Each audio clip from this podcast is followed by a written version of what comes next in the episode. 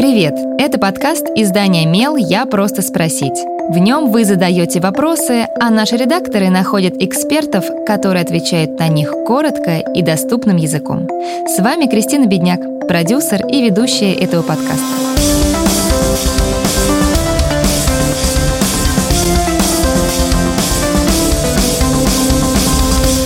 Учитель удалил родителей из чата, где можно было узнать важную информацию. Есть ли основания для жалобы и кому ее можно подать? Разбираемся вместе с Департаментом образования города Москвы и юристом Анной Пойловой. Классный руководитель создал чат с информацией для родителей.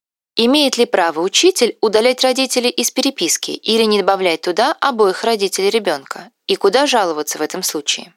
Вот что отвечают в Департаменте образования. В эпоху пандемии неформальный способ общения классного руководителя с родителями с помощью чата в социальных сетях стал одним из эффективных методов взаимодействия. При этом режим работы чата, его функции в каждой школе, классе или дошкольной группе в каждом случае устанавливаются отдельно. Например, может быть отключена возможность комментировать или отправлять сообщения. Если в родительском чате не появлялись оскорбительные сообщения либо информация, не соответствующая общепринятым нормам деловой переписки, то удаление из чата кого-либо из родителей является нарушением этики в работе классного руководителя.